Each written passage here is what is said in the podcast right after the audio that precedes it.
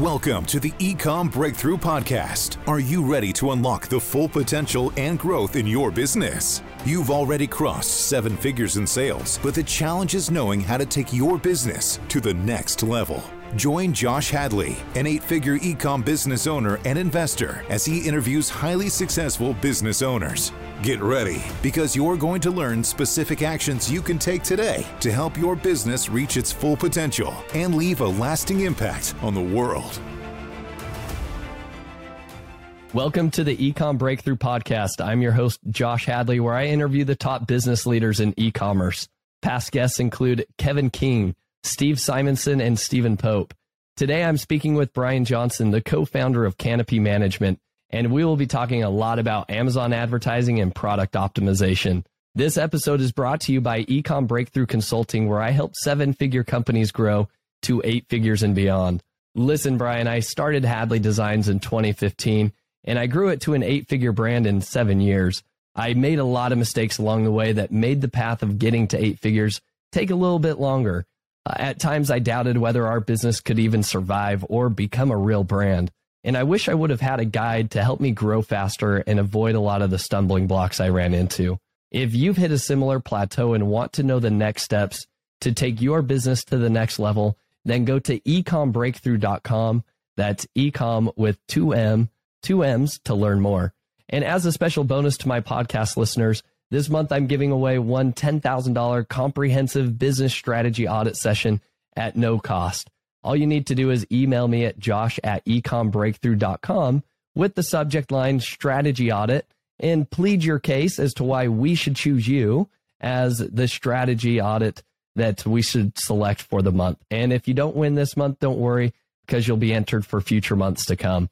Today, I'm super excited to introduce you all to Brian Johnson. Brian has served as an uh, as a leader in online advertising and conversion rate strategy for nearly two decades. He's a trusted partner to tens of thousands of brands across the globe, and Brian's work has earned him a reputation as a disruptive force in a world brimming with new and interesting challenges. Through his advertising agency, Canopy Management, as well as his highly successful Amazon advertising consultancy, community, training, and software, Brian has helped over 25,000 brands increase sales by over $2 billion on Amazon through advertising strategy, conversion rate optimization, and differentiation. The results his products and services deliver continue to put him in high demand with co- companies both large and small around the world. So, with that introduction, Brian, I want to welcome you to the podcast. Thanks for having me. Yeah, when you put it together like that whole like like here's your career in a bottle, and so it's like, man, that sounds like a lot of work. Sounds sounds like uh, you've been around the block a few times too, Brian. Just a few, yeah. Just going around in circles. hey, no, no, do it, doing great things. Well, and, and Brian, one thing that that isn't in that bio, you know, you and I have worked together. You were one of the partners uh, I hired to run our PPC back in what was it, 2018? I want to say. Yeah, right. Is that one right? Yeah, started right. Yeah, you were in the first. I don't know. You were probably like. I think I was one of the first client, few clients. yeah. So I watched Canopy uh, Management grow up, and uh, and and watching you guys do amazing things has been yeah. incredible. And and you guys took off a huge load off my yeah, shoulders when it was just my wife and I. and uh, man, we we have we have thirteen hundred products now, and you you know that that's no small feat uh, advertising that many different no. products. But I mean, the credit so, the credit absolutely goes to you and your wife. You know, it's you just are driving force as far as like rolling out new products on a regular basis and being as creative and innovative as you you've been. So yeah, well done on that. Well, well, thank you, Brian. And again, I, it's a pleasure to have you on the podcast. And I know our listeners are going to be excited to hear from you because again, across 25 different, 25,000 different brands, you've been uh, able to look under the hood of numerous uh, Amazon businesses to see what's working, what's not working. You've worked with huge multinational, you know, conglomerates, so to speak. And then you've also worked with small, you know, guys that just started like me on Amazon that were just kind of figuring th- things out as we go that bootstrap their business. Right. And so I would love for you to share some of those strategies with our audience that you see working and and how brands stay relevant today. But before we get into all of that, Brian, why don't you give everybody just a little bit of background of like, how did you gain all of your experience to what led you ultimately to Canopy and, and what you're doing now? And I think what ultimately led to the success you guys are experiencing. Yeah, absolutely. So um, I spent uh, a number of years in the the corporate, the Fortune 500 world um, for various companies, and there was always that strong pull of uh, the entrepreneur pool, right? And I was always moonlighting, always doing something on the weekend. I was never the case study of the, you know, the kid that would be selling candy, uh, you know, in the in, on the playground, you know, in school. I wasn't, I wasn't that bad, but I probably had something similar that I was trying to do. Um, but I had finally jumped over out of corporate into uh, entrepreneurship, painfully at times, uh, about God, it's been 15 years now. And so I jumped over into um, sourcing products locally from from uh, you know business going out of going out of business auctions and and uh, various liquidation sites and everything. And I was I spent about seven years on Amazon. I'm sorry, not on Amazon, on eBay, um, okay. sourcing and then reselling uh, products. And then I started uh, sourcing and reselling uh, for multiple brands money counting equipment, like banking equipment, uh, coin sorters, and fraud detectors and cash counters and that kind of stuff. And in uh, in gosh, probably one of my, my I think it was probably like my last year maybe. Um, I had a number of units, uh, a number of cash machines that I had um, in house. Uh, most of the time I was just drop shipping, but in house I had one that I had uh, AMZ or was uh, AMC Studios in New Mexico call me up one day and said like, "Hey, we're shooting tomorrow. We need uh, we want a black money counter for for the show we're shooting. Uh, I said, oh, which one? It's like, oh, it, you've never heard of it before. It's uh, um, it's a it's a new show called Breaking Bad. And I'm like, like, oh, I'm a, I'm a, I love Breaking Bad. And they're like, like, you've heard of us? Because this was literally this was the beginning of season two. And so lo and behold, is that they went ahead and they paid more for overnight FedEx shipping of this money counter equipment so that they could have it in I think it's like season two, episode ten or something like that, when they had like a black money counter. Okay. I had shipped that to them literally overnight so that they could have it. I mean, that's that's what you call just in time sourcing right there. but um, that uh, that wrapped up probably my last year before I got the call over to uh, to Amazon uh, within the next couple of years. Uh, I got pulled over and realized I was a fish out of water. Didn't have a clue what I was doing, and I had jumped into um, at the same time as I, I think it was like Amazing Selling Machine Two. Okay, and they had so it was still pretty early on. Um, some friends of mine had, had, would, had that I'd known in e-commerce had pulled me over to the Amazon and said, "Yeah, this is great." I'm like going and said, "What? You know, for Kindles and books?" You know, I didn't I didn't have a clue back then. This was back in 2014, and so I had learned enough to to source and bring to market my own product. It was like a kitchen tool. And uh, I go to the the Amazing Selling Machine 2 uh, live event in Austin, Texas. And I'm sitting there in the audience, and there's probably, I don't know, 500 to 1,000. I've got no idea how many people were actually there, but I'm sitting there in the audience, and Jason Fladlien gets up on stage, and he, of course, he's dynamic. In 2014, it was full on Wild West on on Amazon. Yes, it was.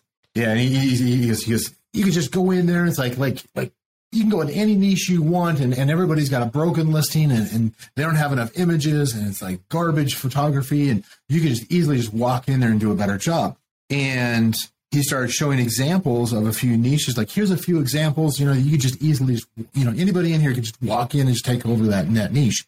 And of course, one of the screens he brought up was my direct competitor. Within two months, I had 30 new competitors. Well, clearly, oh, not a whole lot of creative people in that room. Uh, and so I, I really, you know, that's when I started actually innovating. uh, I, I, think that was kind of the, that was probably the first instance where I started innovating from uh, within the Amazon space. And so I had added on something like a cleaning brush accessory, and then within six months, everybody in that niche had that same cleaning brush. So I realized, like, okay, innovation is um, creativity and innovation in the Amazon space, you got to keep moving. You can't just go like, cool, I did it. I'm protected. Good to go. Doesn't work that way.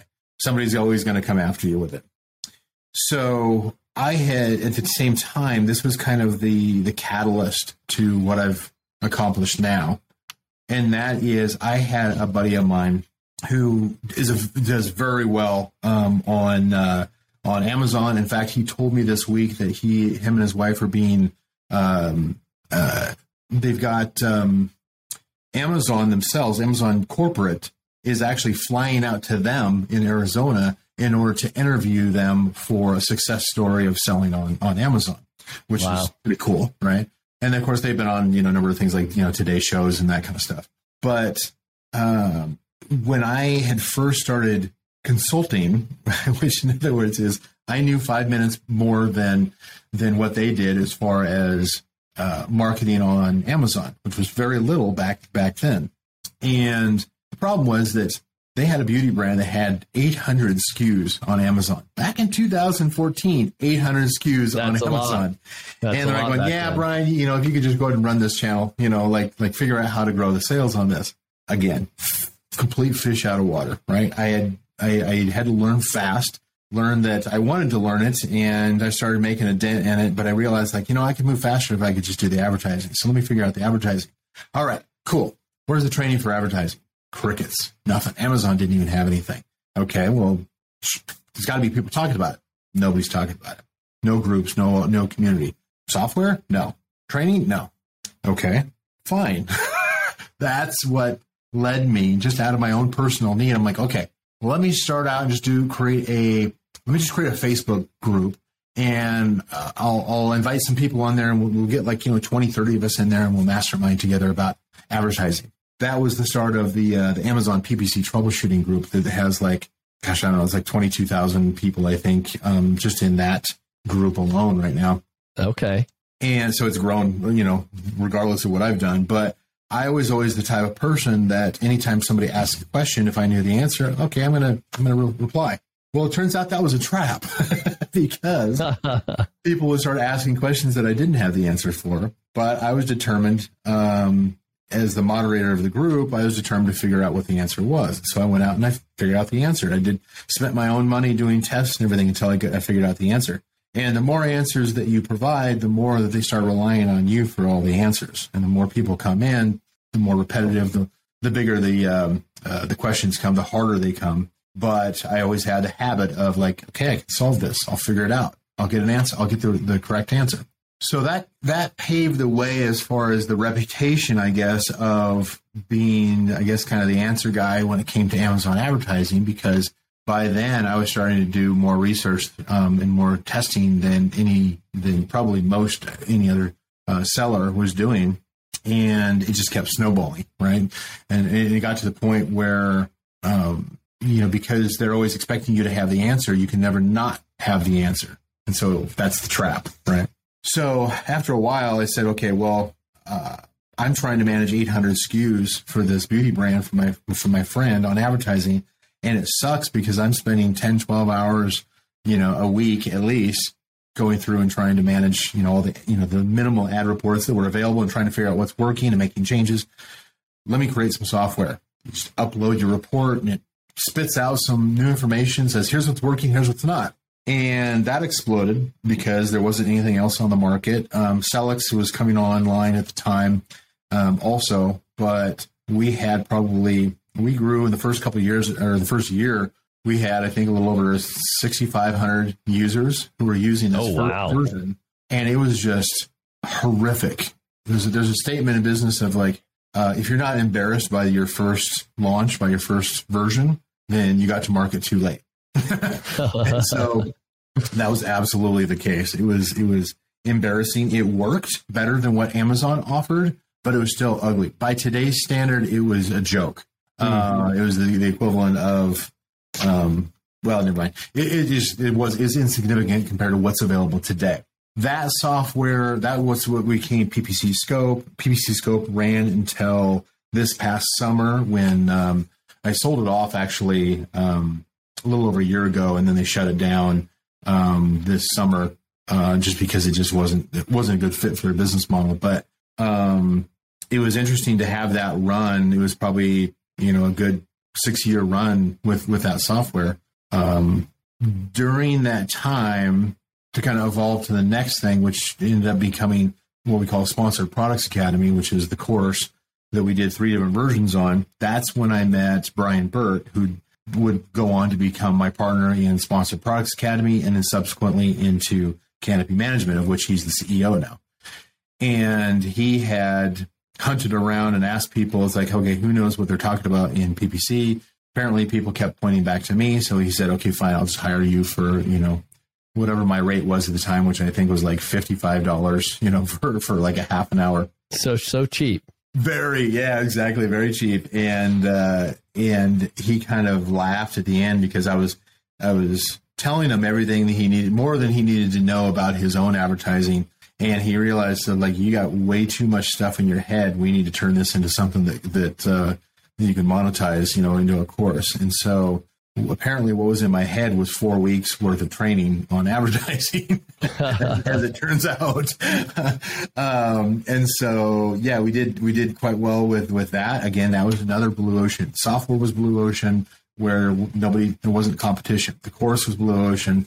Um, nobody had you know any kind of a major course out um, yet and we we definitely didn't have a blue ocean when we finally decided four and a half years to go to launch the agency canopy management. But we felt like okay we've already gone through we've done everything else. You know i've got software we've got uh, training you know we've got all the formula uh, and that's when we launched uh, canopy management. And i think you had made a comment earlier that resonated well with me and that um, i'm not gonna i'm not gonna repeat it because i can't i'm not gonna paraphrase it but the idea that your first year is and and periodically throughout your career and whatever business you have, uh, it can be a train wreck at times. And I have no idea to this day how you stuck with us that first year, given how many problems we had that first year, just the, the growing pains and just trying to document all of our processes and get consistency down and all of our rules and strategies and everything. It was just, it was kind of a nightmare the first year. Um, that we finally you know, with after the first year, after we went through this EO coaching, right? Um, that is what solved. That's what helped us survive the first year. We really did not think. I did not think mm. we were going to survive. Neither one of us thought we were going to survive uh, until we we went through the the training with Charfen. Um, and that absolutely turned us around, um, got us to focus in on what was going to create consistency for our clients and our processes SOPs. You know, who knew? Yeah. Um, and it didn't matter how smart that people or I thought that I was in my own head as far as strategy. If you can't have somebody else execute on it, it's useless. And so the training wasn't enough. We had to have the processes. But once we got the processes down and then we started bulletproofing that process over time through experience, we finally got to the point where it's like, okay, we can deliver consistent results across our clients. Um, and you, like you said um, earlier, is that you've you've seen us growing up from infancy, including the terrible twos, uh, to to what we've become today. Um, I'm proud to say that you. I mean, I was glad that you you stuck with us, you know, for for so long. well, you you you helped to take a large um, you know plate off my shoulders, you know, because managing PPC was was a beast uh, for me. And again, it was just my wife and I at the time. And so, you know, uh, it, it, has been fun watching you you guys grow as as we went through that. But ultimately, I think it. I was one of the the people in your earlier group, right? As you were talking about, you had kind of built this community. You had right. your training platform. I remember looking for like PPC related like training courses. There at the time, this was probably back in like 2016 there was not a lot out there. Um, mm-hmm. 2016, 2017. And like yours was like the only one that I kept like getting pointed to. And so similarly, I remember this is going back to the time when the only way you could get the um, sponsored brand image at the top of the page was if you get got into vendor central right? Right yeah. And that was like your hack and i was like this guy's genius right? And i think it was probably like maybe like six months after that when they started like rolling that out to yeah. you know the the three third party sellers and stuff like that. But i remember that's that's where kind of i was like oh this this guy's super smart. But you know your stuff when it comes to amazon advertising and now you've gotten even more breadth of knowledge with optimization and True. all of that stuff. So I would really love to dive in to maybe some case studies, um, but ideally knowing that our audience are, you know, seven figure sellers or they've already established some success on Amazon. Um, you've seen both small and huge brands, right? Some brands yeah. with like an unlimited budget come to you, say, just just dominate everything for me. Yeah. So one of the questions I want to ask you, Brian, is like, what would be your recommendation and advice for, you know, a seven figure seller that wants to continue to grow to eight figures and beyond? What should they be doing now as it relates to advertising specifically um, with Amazon just getting more and more competitive every day? I used to always answer with advertising because that, that was my subject matter expertise, right? Um, but then when I, I started getting really passionate about buyer behavior and conversion rate optimization and buyer psychology and differentiation and some of these kind of concepts, I realized that that was a, a much, that was the prerequisite to advertising. Um, even mm. for brands that are already heavily advertising, uh, it's like, yeah, we don't, you know, we don't need to do all that kind of stuff because we're already selling. But you're in an environment where the ad costs continue to go up. It continues to get more expensive in order to maintain uh, what you're doing. You're starting to see where um, your the relationship between your ad cost and your total sales um, is continuing to increase rather than decrease like you want it to, and you're always fighting against competition that is continually adapting. They're continually pivoting. They're they're they're either emulating emu, emulating you or they're emulating somebody next to you. And because of that, um, the emulation model that is commonly taught among courses in the Amazon space, uh, plus a lot of the tools that say, "Hey, here's who's who's successful. Just do what they do." And frankly, there's a high portion of sellers that simply it's like, "Yeah, this is a side business for me," or "This is a startup." I'm going, I'm not going to reinvent the wheel and try to be creative. I'm just going to copy what works out there. And there might be some a certain amount of laziness in there, but more than likely they simply just don't have the, the self confidence to say, Hey, I'm going to break out on my own and do something different, you know, boldly go, you know, where nobody else is. Yeah. Um, but without a doubt, I can walk into any niche on Amazon and immediately see what are the the weaknesses, the gaps of the uh, brands that are competing in that same space, and know how to exploit that. It sounds kind of like a bad bad thing, but how to take advantage of their mistakes and in, in, in connecting with their target audience and actually do put the things in place that are correct in order to speak to their target audience to get their attention you know, catch the eye of the shopper to pull in their interest through things like the image and the title in order to pull them through the to the product listing in order to pull them away from a lot of that competition. Yeah. And then of course in the listing itself is to answer the key questions that gets them to nod their head saying, yes, I want that. I want that. I want that. Ultimately, they're going to make a purchase decision. Um, that has the effect of uh, uh, sometimes dramatically, but certainly on a regular basis, increases the conversion rate for the product. Not only the visibility, the sessions, you know, the traffic going to a product, but also the conversion rate. That yeah. combination obviously creates a lot more sales, and the profitability allows you to either become profitable in your advertising or even more aggressive in your advertising if you choose to do so.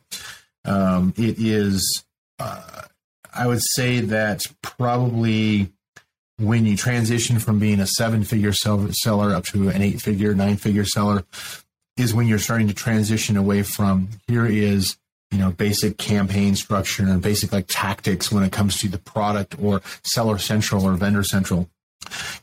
When you move into the eight figure nine figure you start getting into the organizational challenges that you're trying to solve. You're trying to solve for um, you know, lo- logistical bottlenecks, your, you know, staffing uh, problems, um, you know, all the things that, you know, that you and I have talked about as far as that Charfen teaches, as far as like going to the next level. And each mm-hmm. level becomes a ceiling that you've got to solve everything underneath it before you can break through to the next level. And most brands, um, they may have got a great product and a great, great catalog, but they have to solve a number of things uh, as leaders and with their leadership team and how their whole um, their whole team operates in order to get to the next level to break through. And so uh, certainly for those who are still trying to maximize everything about their product and their seller central account and everything, in their catalog, always, always, always start with revisiting can you differentiate your i know you can but it's kind of a rhetorical question but can you differentiate your product from the rest of your competitors for that search and give shoppers a reason to be curious or compelled to come through your product listing usually that's benefit or feature driven and then of course answer the question what's in it for me multiple times on your product listing so that they understand instantly not through a long, you know, reading a long, you know, uh, text block or have making them figure it out, but just handing handing it to them. What's in it for me in order to, you know, if, buy, if I buy this product? That is yeah. The the by far the greatest impact that I have seen when it comes to sales and profitability in the Amazon space. Very interesting. And I think that, that that necessarily wasn't going to be the answer I was expecting to hear. And I don't think it's the strategy or tips that people are like, oh, I, I want the newest hack. Right. right. And you're like, well, no, you, you, you got to be creative and it's kind of going back to the basics. um, but like you said, it is a, a it is a prerequisite. What yeah. I would love to do, Brian, is are there any case studies that come to your mind or maybe just some examples of like, let's dive into that like differentiation. Like, can you give us a few different niches and just like hypotheticals, even um, if we don't have case studies to say, hey, like this is how to approach, you know, differentiation. Um, because I think that this is important too, as people establish their brands and maybe as they look to get into new product categories, right? And right. extend their product line. Uh, you mentioned that you can look at different product niches or you know categories on Amazon. You're like, I already know which ones are the prime for picking right? So yeah. can you kind of break that down for us to help kind of the audience maybe glean some of the insights that you have to where you can pinpoint like, ooh, this one's prime for disruption? Well, I mean, honestly, every every niche within Amazon is prime for disruption. Unfortunately, I've gotten the uh, I've, I've, built up the bad habit is that I look at um, most things in my life and look for you know what's the one what's in it for me? What's the standout differentiation? I'm driving down the highway looking at billboards with the same mentality that i am looking at a niche on amazon. Uh, and so it, it kind of gets you know a little obsessive maybe but um, ultimately i am looking at from um, starting out with i mean because ultimately there's going to be the you know what we call it as far as the differentiation the conversion rate optimization side of the product listing which most brands haven't done in the last six months. They probably haven't done it since they first launched the product, right? Which would be a huge yep. mistake. Uh, there's still some people out there who who still believe if they change something in their title that they'll lose all of their ranking and indexing and everything. It's it's a very dated concern. Um, but when it comes to well, so you've got the the differentiation and conversion rate optimization of products, and then of course, then uh, how do you get your traffic? whether that is advertising on Amazon, whether you're driving TikTok traffic from outside of Amazon, whether you've got, you know, social media sites that are pushing through micro affiliate, you know, micro influencers and these kinds of things, right? All of these things are valid and they, they have their time of consideration. But ultimately, you're on the platform that has a higher average conversion rate than any other channel available out there, including probably your own D2C site. And so it does carry fees that go along with that, but you if you lean harder into maximizing the conversion rate on Amazon, you're going to learn a lot of things that you can use outside of Amazon as well.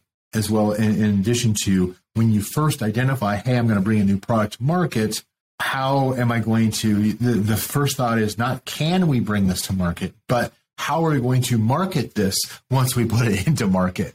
Uh, because we have to be able to stand out from the competition. Some examples on this is it could be as simple as uh, if ever if there's a common pattern that occurs among the search results. Let's say you take your your favorite search term or your one that converts the most for your product, and you look at the search results to come back. There's usually a couple things that come uh, come up. First one's going to be are the products that Amazon chooses to bring back to the shopper for that search term, are they all similar? Are they similar to your product? Uh, second one, or is it a mix of other products that just happen to use the same search term? So there's a matter of relevance there. The second one is going to be, are they going to bring back products that are a similar price point to you? if you're coming in and you've got a $200 product and everybody else has a $50 product and Amazon's primarily just showing the $20 to $50 products and then you're kind of this outlier trying to fit into with a $200 product, you're either going to stand out very well or you're going to be just uh, ignored just out of sheer just like miss as far as relevance as far as your target audience. So that's something that I highly encourage brands to do is to take their top 20 search terms and actually search on Amazon to see how would their product look among whatever comes back, whatever Amazon thinks is relevant to that search term. That'll tell you where Amazon is trying to, where they think is the buying target audience. Uh, they're going to bring back the products they think are going to convert the best. The third thing is the patterns. There's always, there are going to be common patterns. This is what I was talking about as far as emulation. So, uh, an example on this is um, like one of them that I, that I'll, I'll reference uh, again and again is uh, let's take shoes for instance. Just a couple, a couple up here. So in the case of shoes, it is very common for uh, brands in every niche in order to create their main image, and it's usually a single product and it is just flat right there. In other words, mm-hmm. there's no there's no depth, there's no product, and then then a, f- a foot back, there's another product kind of off in the distance. You know, maybe a little bokeh, right? Um, a little bit of um, blur in the background, maybe. There's no color splash. It's not. They're not at an angle. It's not tilted up. It's just flat, sideways, right up in front, right, filling up as much white space as possible. There's no character to that main image. If most of your competitors in the shoe results are using the same kind of main image, the same footprint, if you will, uh, where the, the shoe, they're all pointing to the left. They're all pointing, you know, they're, they're flat. They're turned completely sideways, 90 degrees to the viewer. They're all pointing in the same direction, white background. It's pretty easy for you to simply just try to go the opposite, point the opposite direction, tilt your, your shoe up, have an angle, have the second shoe off in the background at a distance. Um, just to create some depth in there. There's there's so many tricks. I actually went so far because I am that level of geek uh, is I've actually gone out and done uh, thousands of studies of buyer choices where think of it similar to the process like say PickFu might use in order to take an audience and say give them okay here's image A here's image B which one's your favorite yeah. not an accurate A B split test but yeah. it does have some value right so same kind of thing that I did um, on other platforms is simply just it was a little simpler than that. It was more about the human eye and which uh, which product did you notice first? And it was just like you know a whole series of images. For mm. instance, which product did you notice first? Which one did you notice second? Why? And did that thousands of times. And there was common patterns that we learned that uh, that simply just draws the the human eye on on a on a page like that, the result page, first, second, third. First one was always motion. So mm. that was never really a consideration in the Amazon space because of course the only thing with motion would have been the sponsored brand video ad, and that's below the yep. fold. Not now. Now you can get a video up in headline ads. Grab if you've got it, grab it. Do it. Because that's the first thing that people notice is motion. The second thing that grabs their attention is a bright high contrast pop of color, bright red, blue, green, yellow, whatever. That seems to, that kind of color pop, when it is among a lack of that color. In other words, okay. if everybody's got a red product, yours being red is not going to be noticed. But if everybody's black and you've got a black product, but you put a red apple in there, or you've got a red box behind it, or some kind of accent uh, behind, you know, some blue, you know, accessory or something like that behind it that has creates an additional color pop in the image, it just naturally draws the eye of the shopper. So that's kind of the shoe example of how did we get more people to stop their scroll on their mobile phone, right? In order yeah. to stop for a split second to look at the image and therefore then look at the title. And then we use the title in order to hook them over to the listing. Um, the the another one that is uh, that grabs people's eyes is uh, clean versus clutter. Think of um, like kitchen. Uh, think of like uh, uh, kitchen pots and pans. Right, you got a set of like three frying pans and three pots and ladles and lids and all that kind of stuff. Yeah, it is very common for brands to want to force value all the way up front on the main image by saying, oh, well, here's our main product, but then we have these 12 accessories that go along with it. I'm going to cram all of that into my main image, and it's all going to be just like just uh, dense packed in there on the main image. And look at all the value we're giving you. And somebody has enough sales where they make, you know, create success, and then everybody else emulates that. Not a whole lot of originality there. So true. So true. And it, I'm going to piggyback off of that and let you continue because we saw that in one of the most recent like product opportunities that we went into. We said, wow, look at everything all these people are like trying to provide. There's like, we're including 10,000 markers, plus we're including 10,000 stickers. And like all of a sudden, like it, what's funny is like they, somebody initially started doing that and then everybody just started copying. And my wife and I, as we looked at that kind of opportunity, we were like, holy smokes, like this is just overwhelming and, and just filled with clutter. And so right. what we did is we actually took out like, sorry, you're not getting 10,000 stickers. Sorry, you're not getting a bunch of markers. You're getting one, right? And you're getting one of each of these things, but it's exactly what you need. And instead of just like customer right. feeling overwhelmed, it's like, oh, that's, that is exactly what I want. And so it, it's just very clean and you see so many better results from that because it's a lot less pressure on the customer's mind to have to think, wow, what am I looking at and trying to dissect like what all is being included here. So anyways, I'll let yeah. you go back to it, but like just want to like give that a second. Yeah, no, absolutely. Because vote there. It's, yeah, I mean, part of it is, is um, you know, back in the day, you and I, you know, certainly remember back when, you know, they used to teach as far as like, oh yeah, no, put a, put an ebook on your listing to differentiate, you know, so you stand out. Of course, nobody cared about the ebook, right? Yeah. But there's always this one, you know, extra value. And I think that kind of, you know, like if you sell, you know, a, a, kitchen tool, you know, have like a cleaning brush or a case or something like that, right? A stand for it. And I think that just continued to perpetuate more and more and more until people are going to say, well, I got to have everything on there to show value. But from a shopper, there's two. There's a couple of rules that we typically have regarding conversion rate optim- optimization. That is um, the uh, introducing confusion or introducing doubt is going to slow down the buying process, the decision process of a shopper, and that's going to slow down or even inhibit them buying the product because if they're confused, they don't buy. If they have doubt, they don't buy. Right? Yeah. And so that's one of the reasons why you know low hanging fruit of like if you've got bad English, misspellings throughout your listings, that slows down the buyer. A slowing buyer um, is not going to purchase. If you have too many variations, we see this a lot in, um, let's say, a baby niche, for instance. You know, like like baby bibs, and they've got different patterns and sayings and colors and sizes and uh, quantity packages, and and then everybody's got a different design because they it's like, oh well, I don't like those designs. I'm going to come up with my own. And then imagine the results of baby bibs on Amazon. You can do that search. And uh, everybody is like, like, here's all these different, here's 15 different designs and 12 sizes. And if you click in the listings, here's 19 more variations, child variations of those variations of those thing combinations. And you're just so overwhelming the consumer that they're like, they get into this paralysis by analysis where they can't make a decision because there's too many options in front of them. So I love what you did there. It's like like instead of ten thousand, we're going to be like, what do you actually want? What do you actually uh, need? Right? It's not to say that you can't offer that value within the listing, but in a situation where every all your competition is pushing this cluttered main image and it's just rows and rows of cluttered main images, be the one that has this massive amount of white space.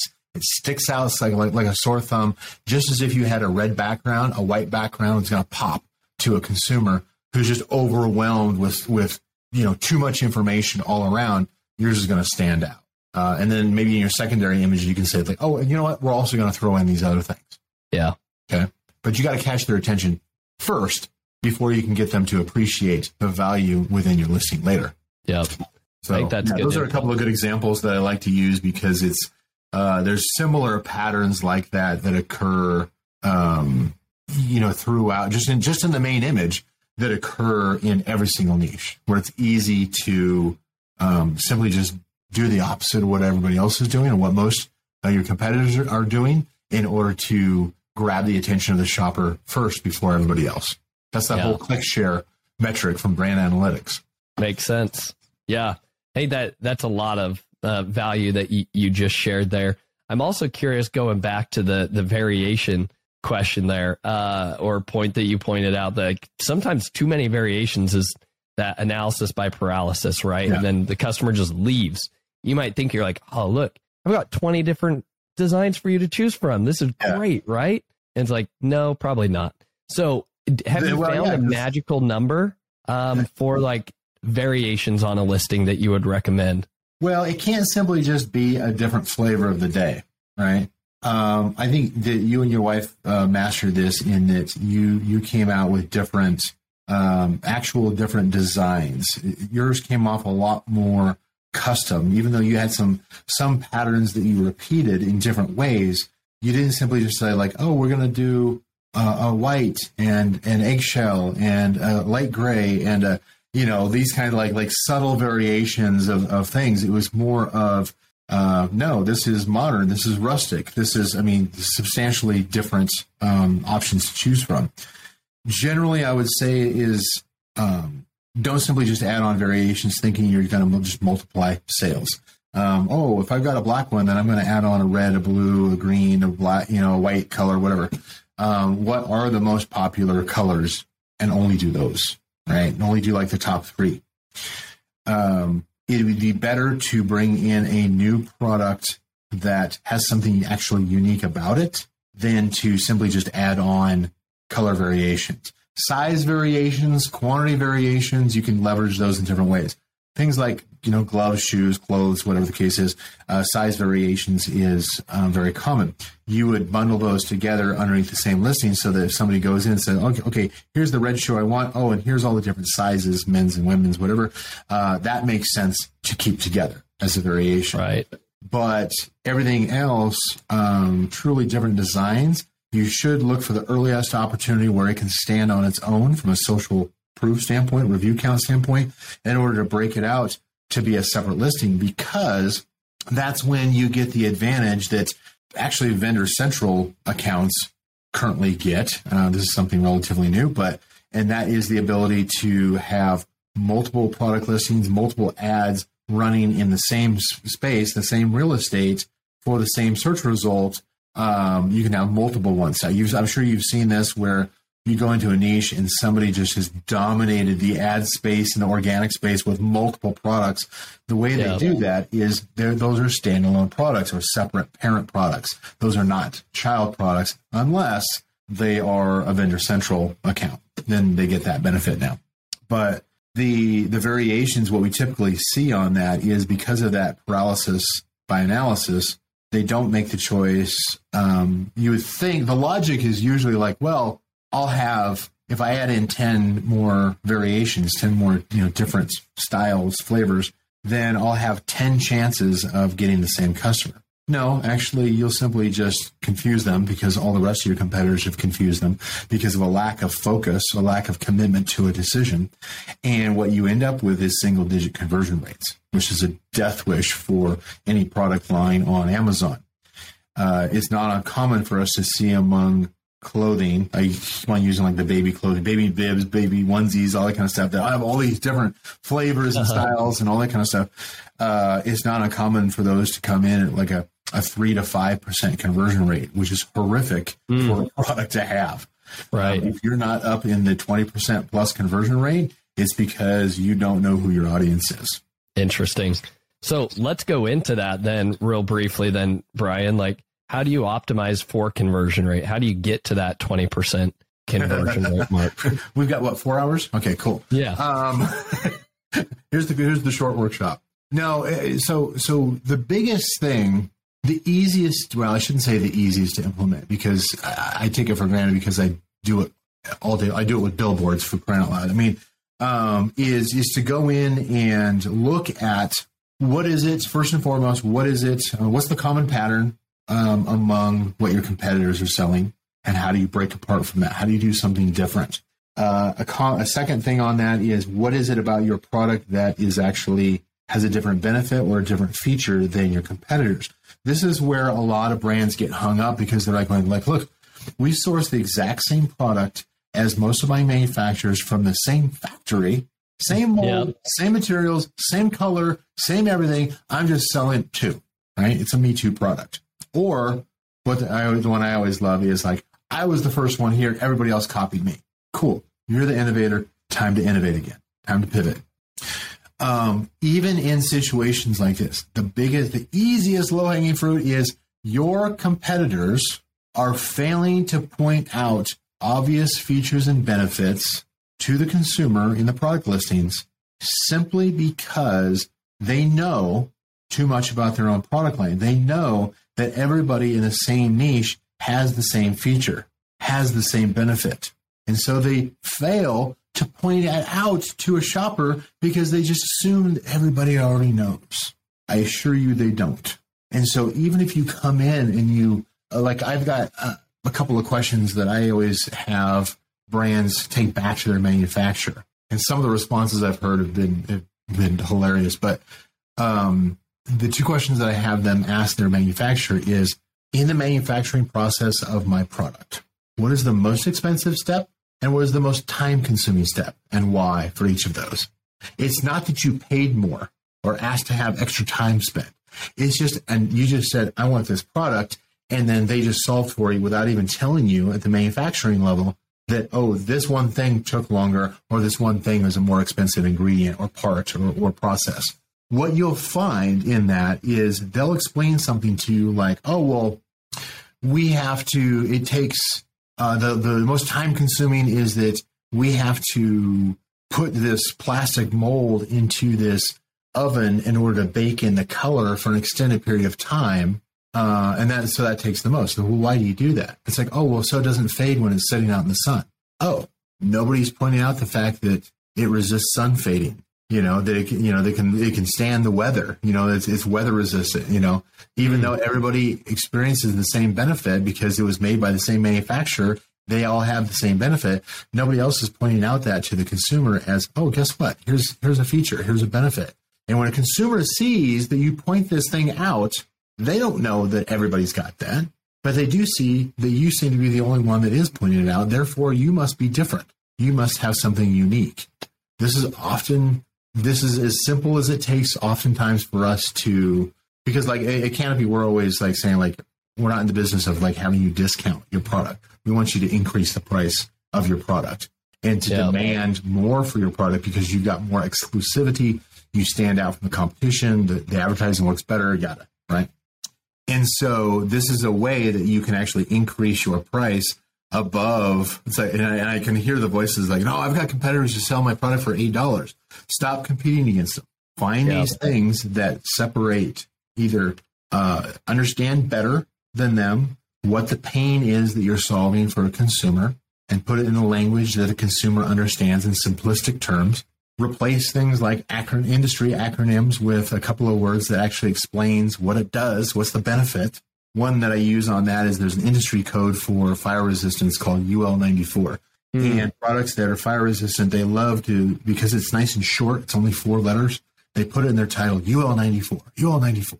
Mm. First of all, nobody's searching for UL94.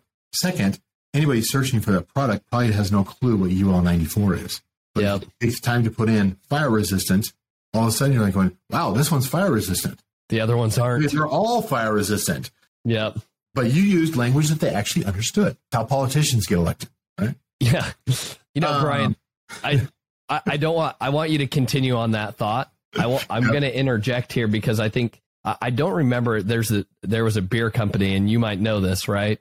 Um, that what they changed in their marketing is that they said that their their beer was filtered, right? I think right. that's the correct thing, right? Where it, their beer is the exact same, went through the exact same process as everybody else, right? Yep. And that is the differentiating factor is like they just went through that thought process of like, all right, what's the most expensive step or what's the what takes the longest amount of time? And they're like, oh, we spend a yeah. lot of time filtering. Let's call out that our beer is filtered. And so be, at that time, nobody else was calling out that our beer was filtered, whether that was in, important right. or called out, you know, and, and it differentiated them. And I think there's a lot. I, I mean, I've already had a big mindset shift with that, like with some of my products that uh, one thing that we can do is like there's a lot of like hand tooling time that takes a lot of like hand craftsmanship for some of our products. Yeah. It's like, why don't we say that this is actually handcrafted? Like each one gets, you know, we, we can market that and be, instead of just looking at the standard competition and just looking at like, oh, what does everybody say about planners, right? Well, right. our planner has 1,000 pages. Mine has 1,001 pages or things like that. That's, that's the basic stuff. Like what I love those questions that you talked about and it can make such an impact. So I'll let you continue going down that path, but I want the audience to know like this is a huge mindset shift. And I don't, we haven't had any podcast guest on thus far that's ever talked about something as simple as this when it comes to product optimization that I think genuinely is like a, a true miss right now in the industry. It is it's a huge opportunity because I can I, I can guarantee you that but you know I wasn't just being cheeky when I said like I can walk into any niche on Amazon and immediately see the opportunities. Um, that is that is a true statement because your competitors they don't understand the buyer psychology. They're not taking the time to consider the buyer psychology. In fact, you're probably even going up against some brands that have you know a thousand SKUs and they don't have the time, the resources in order to even go through that process. But you can, right? If you truly are passionate about the the audience that you're serving, um, I'll probably mention it a little bit later on as far as uh, review analysis. That's a whole whole additional topic that goes into that, but um, those examples, those are just a couple of uh, of you know twenty different, thirty different ways that you can make small improvements to how well that your product you know catches somebody's eyes, compels them or interests them, uh, hooks them. I call it to pull them into your product listing just from what's in your first seventy five characters of your title, uh, and then goes towards the and the listing itself. Hundred percent is that yes, you can you can point out benefits and I and I made I, I, pointed out a couple of examples here as far as like how do you come up with a benefit or a feature that makes my product appear to be unique. Now you brought up a very good point, and that is, um, you know, my competitors don't do this currently, and that is yes, they will adapt when they see your success, they will emulate you, and you'll need to continue to innovate. So just plan on every six months going back looking at your niche and saying like, do I still stand out or do I need to, to pivot a little bit? Do I need to adapt? And it's okay for you to do that because you're always the one leading the way, taking advantage of that change. On the listing itself, absolute no question. You can have as much text as you want, as much images, videos, whatever the case is. But if you're not answering right near the top in the secondary images, in the bullet points in the A plus content. It's going to show up differently depending on what device that you're on anyway. So you might as well do it to all of these. Is lead with the first three things that you state, the first three features or benefits that you state in a secondary image, or the first three bullet points, or the first you know row of images on A plus content or something. Is you're quickly answering what's in it for me if I buy this product? What's the benefit to me as the consumer? keep it simple in language.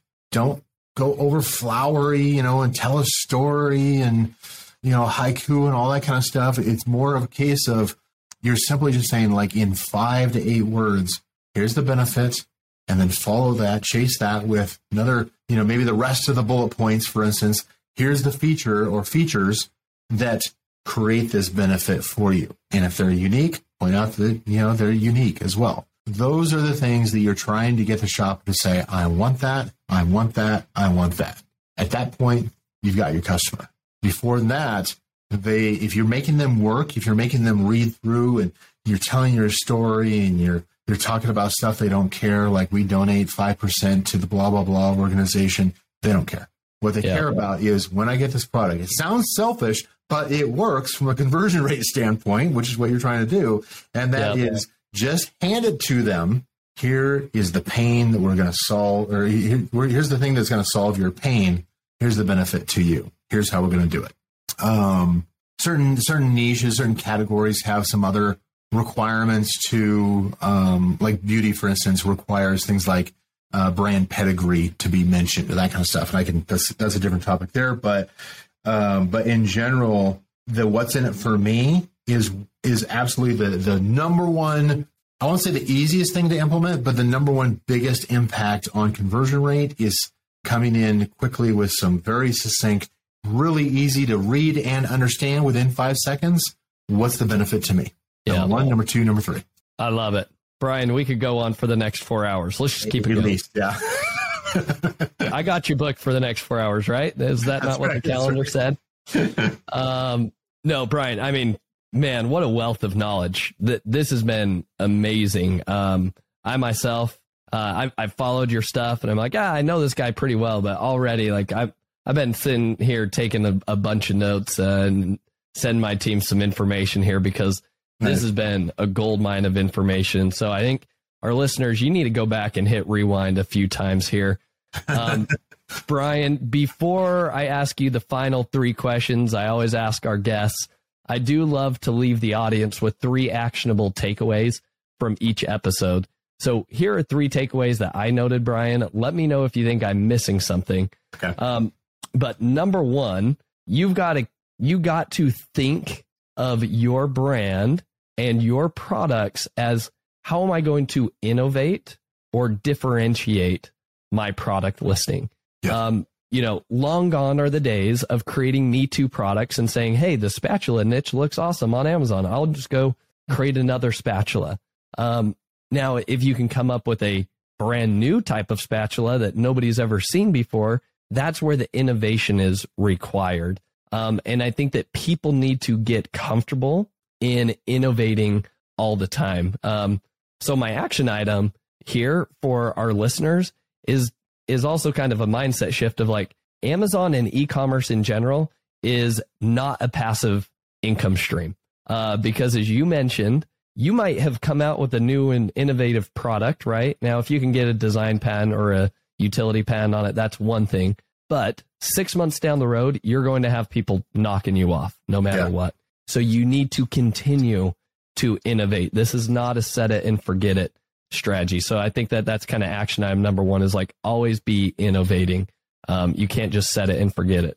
Right. Um, action item number two is you need to think, you need to go into those top search terms for your particular product and do the top 20 search terms and actually look at the listings, see what Amazon is pulling up.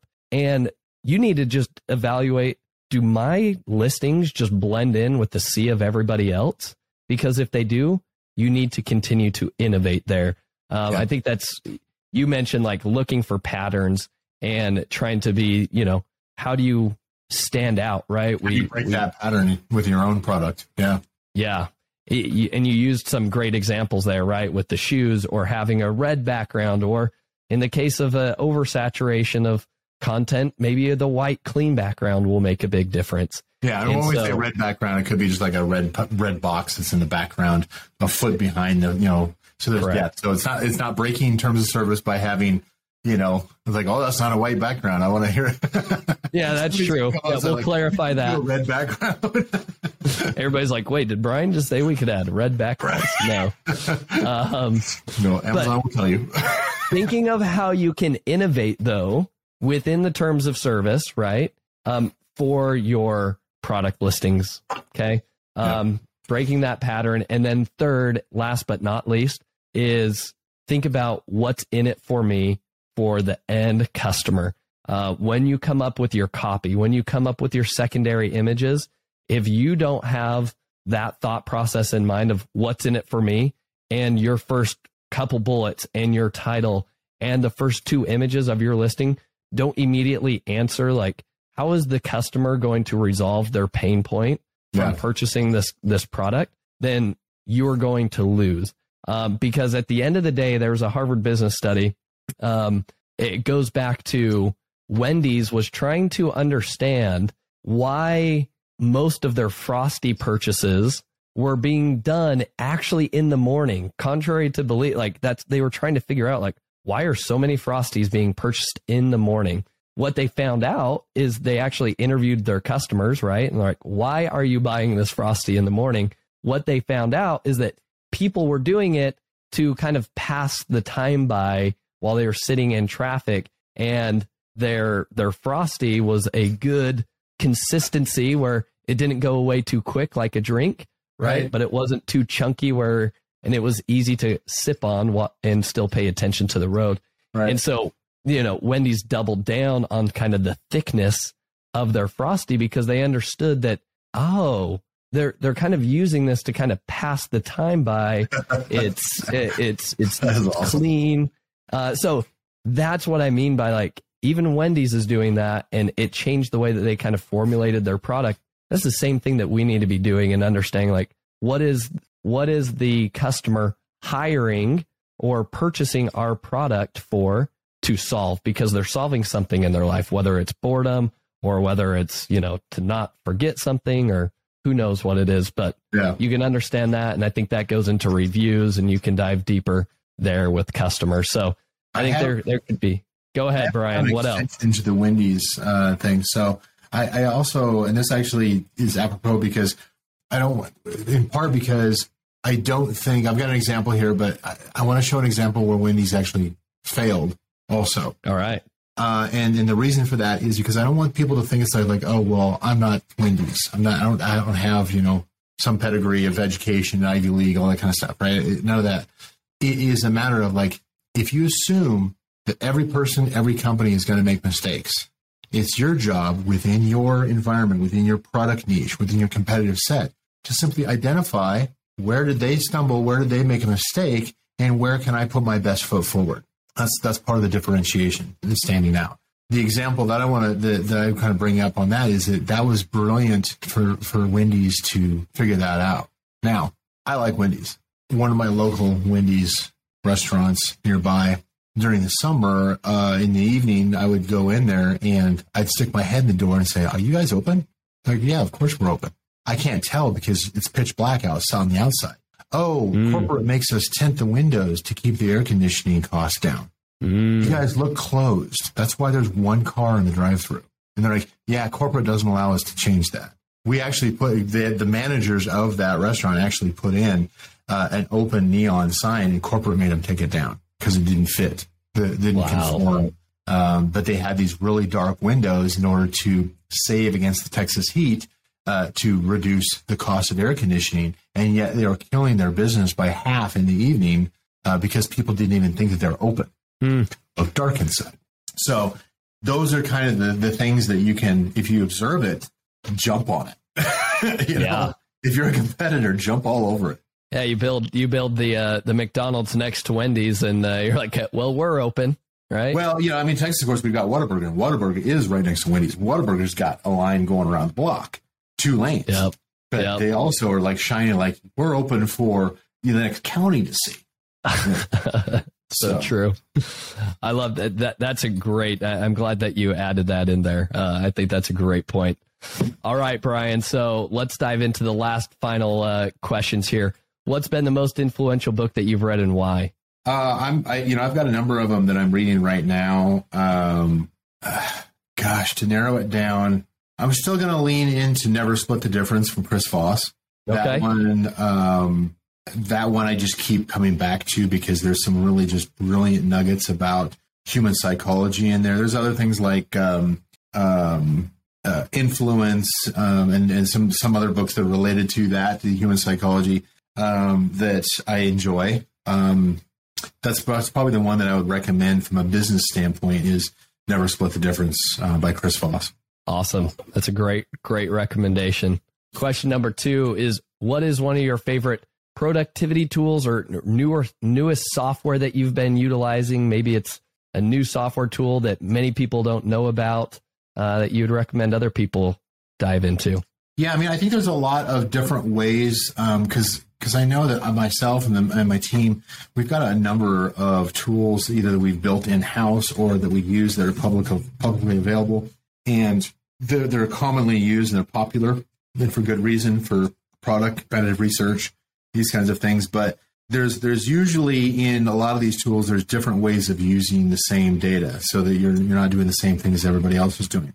Um, but I will say from a tool that I would say is uh, underutilized that I strongly believe in, especially when it comes to the differentiation and standing out, is uh, reviewmonitoring.com. Uh, they've they're currently rebranding to reviews.ai, I believe. And reviewmonitoring.com is a bulk um, Amazon product review analysis tool. Goes 10 times beyond what I've seen with other uh, review analysis tools.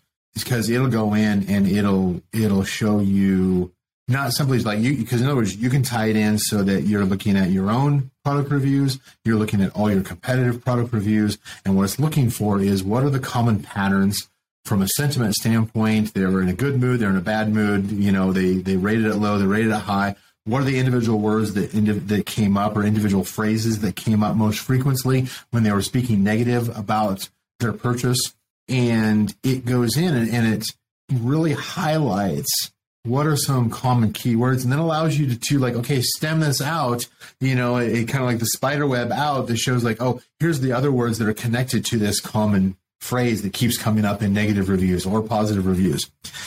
What that allows you to do is it allows you to look in bulk at your niche and say what are the pain points that people are talking about? What are people praising about products in my niche? What are people complaining about? And then you can use that information in order to emphasize the benefits and features of your own product or mitigate any kind of negativity that you might experience with your own product simply by understanding what other products are people looking at and what other reviews are kind of telling the story of what the shopper's experience is. I would love to have that extend out to social media platforms Anytime a oh, product yeah. is mentioned, what is the sentiment that goes along with that? Oh, for as far real. as I know, it doesn't exist. I keep on saying I'm going to build that someday, and I haven't. But from an Amazon standpoint, reviewmonitoring.com, I'm not an affiliate for. I wish I had uh, a percentage of that company as much as, as much as I, I like talking about it, but I am I'm a fan, and I do use that um, to really dig into who my target audience is and what their pain points are that I can address in my product listings. Awesome. That's a, a great tool. I haven't used that one before, but that's definitely one sounds very valuable. I know exactly how we would use that in our business, and it goes right along with everything that you just talked about today. Being yeah. able to understand the customer so much better and differentiate and focus on the what's in it for me. So, right. thanks for sharing that with us. Last but not least, uh, Brian, who is somebody that you admire or respect the most in the e-commerce space that you think people should be paying attention to? Oh, there's a lot of people. There's a lot of OGs in, in the in the market. There's a lot of up up and coming.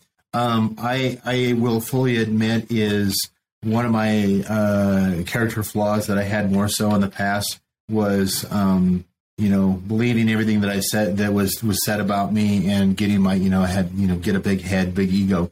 And there were a couple of times in the past where I was shut down somebody who's new and up and coming um, that I should have shown more respect to, but didn't. And that was just, you know, a character flaw of my own ego at the time. I think I've outgrown that, but I'm human. But uh-huh. so I, I don't necessarily, in other words, my, my point of that is not to dismiss any uh, anybody who's up and coming, trying to get the knowledge, trying to put out the knowledge. If there's just saying bad stuff, yes, I'm going to call them out on it. But yeah, um, you know, I, I, I, need to. I take a second look now. Uh, if even if I have my doubts, I take a second look and try to get a better perspective. Right. But I would say that the ones that I feel like I just embrace the messaging and really try to absorb it, and use it. That I've met personally a couple of times, and I know is has done very well. It's actually a couple uh, you actually may know them as well. Uh, they used to be in Austin. Now they're in Vegas. Uh, Alex and Layla Hormozi. Uh, mm-hmm. It's uh, H O R M O S I, I believe, is uh, Hormozi. Um, yep. They they did. Um, they used to have a probably still do actually the gym launch brand. They they were entrepreneurs that figured out a system for making the typically unprofitable gym membership become profitable and um, you, you know a, a, a, mod, a, business model that actually works, which is very uncommon among gyms and martial arts studios and all that kind of stuff. But the the amount I've seen them grow over the years, and they've just become more and more brilliant. The the more success they've had, and they've got great hearts, and they're willing to share it. I know Alex, for instance, has a YouTube channel um, where he'll talk about um, some of the things. And then, of course, his wife, Layla, is a brilliant uh, person to listen to, especially for those who are in the eight, nine, 10 figure businesses. Layla Hormozi is no question. I would make sure that you're plugging into what she's what she's teaching. Mm, awesome. I definitely recommend Alex Hormozi, and I've heard him speak in the past as well. And yeah, he he drops a lot of brilliance um, everywhere he goes and everywhere he speaks. So I second that, and, and, I also know his book. I think it's a million dollar offers, right? Is right, the, right. Is the book. Yeah. Yeah. So yeah, awesome. but his, his, his wife Layla is yeah. If you're up above the, you know, like I said, the eight nine figure business, uh, Layla has some some pearls of wisdom that you, you've got to catch. So good input. Well, thank you, Brian. Brian, last thing, you know, I know you have kind of a free gift that you want to leave with our audience. Um, if they want to learn more about your services, where do they find you? Go ahead and tell everybody about that. Yeah, absolutely. So um, I will say is that um, the from the agency standpoint, from Canopy Management, one of the things that um, that we can offer is we've gotten really good about we do a hand audit In other words, a manual process audit of an Amazon seller account. And we'll come in and we'll tell that brand, okay, here's what you're doing right, here's what you're doing wrong, here's where your growth path, your potential sales and profitability should be at, and here's how you need to get there. Um, and that's something that we do. It is, of course, it is a model that we use uh, in hopes that you'll look at us and say, like, oh, wow, you guys really know what you're doing, the depth that you went into. You guys clearly know the strategy and the path that needs to be done, I'll just hire you guys to do it, as you did, Josh, right? Yeah. Um, but if it doesn't turn into that, and it's something that we, it's very common for us to to provide that kind of an uh, an audit. They say like, "Cool, thanks for the information." They may choose somebody else. A year later, they come right back. So we know that you know there's there's a lifetime value of simply providing that kind of um, you know value to to people within our community and, and their brands. And so that is something that uh, we can offer certainly for your listeners is to just go out to canopymanagement.com and just ask for that uh, strategy session. Awesome. And where can people follow you brian? Um, you know what? So so i'm on uh, social media. Um, i'm not currently um, i'm done for 2022 as far as the the speaking stage goes. So I'm not doing any. Um, obviously, your I think yours is actually probably the last one that I'm doing, even from a, a you know an online you know podcast kind of uh, standpoint too. So I'm going to take the rest of the year off. so um, well deserved. Yeah, but I would say that, that certainly the um, the most common way. I mean, I'm on you know, Facebook and LinkedIn. You can look up, you know, Canopy Management or Brian R. Johnson on LinkedIn, for instance, and reach out to me there. I'm in multiple places. I've got a YouTube channel that hasn't been updated in a while, but it still has some great content on it. Or frankly, if you want to just email me at brian at canopymanagement.com, I, I'll, I'll receive it. Easy enough. So, well, Brian, thanks so much for joining us today. You've dropped a lot of knowledge with us all. And so I, I encourage our listeners to go follow you and, and, and check out your stuff moving forward. But thanks for joining us today. Glad to be here. I had a lot of fun. Thank you. Thank you for listening. Visit ecommbreakthrough.com for more information. If you've enjoyed today's episode, the best way you can show your appreciation is by clicking the subscribe button and quickly leaving a review. See you again next time.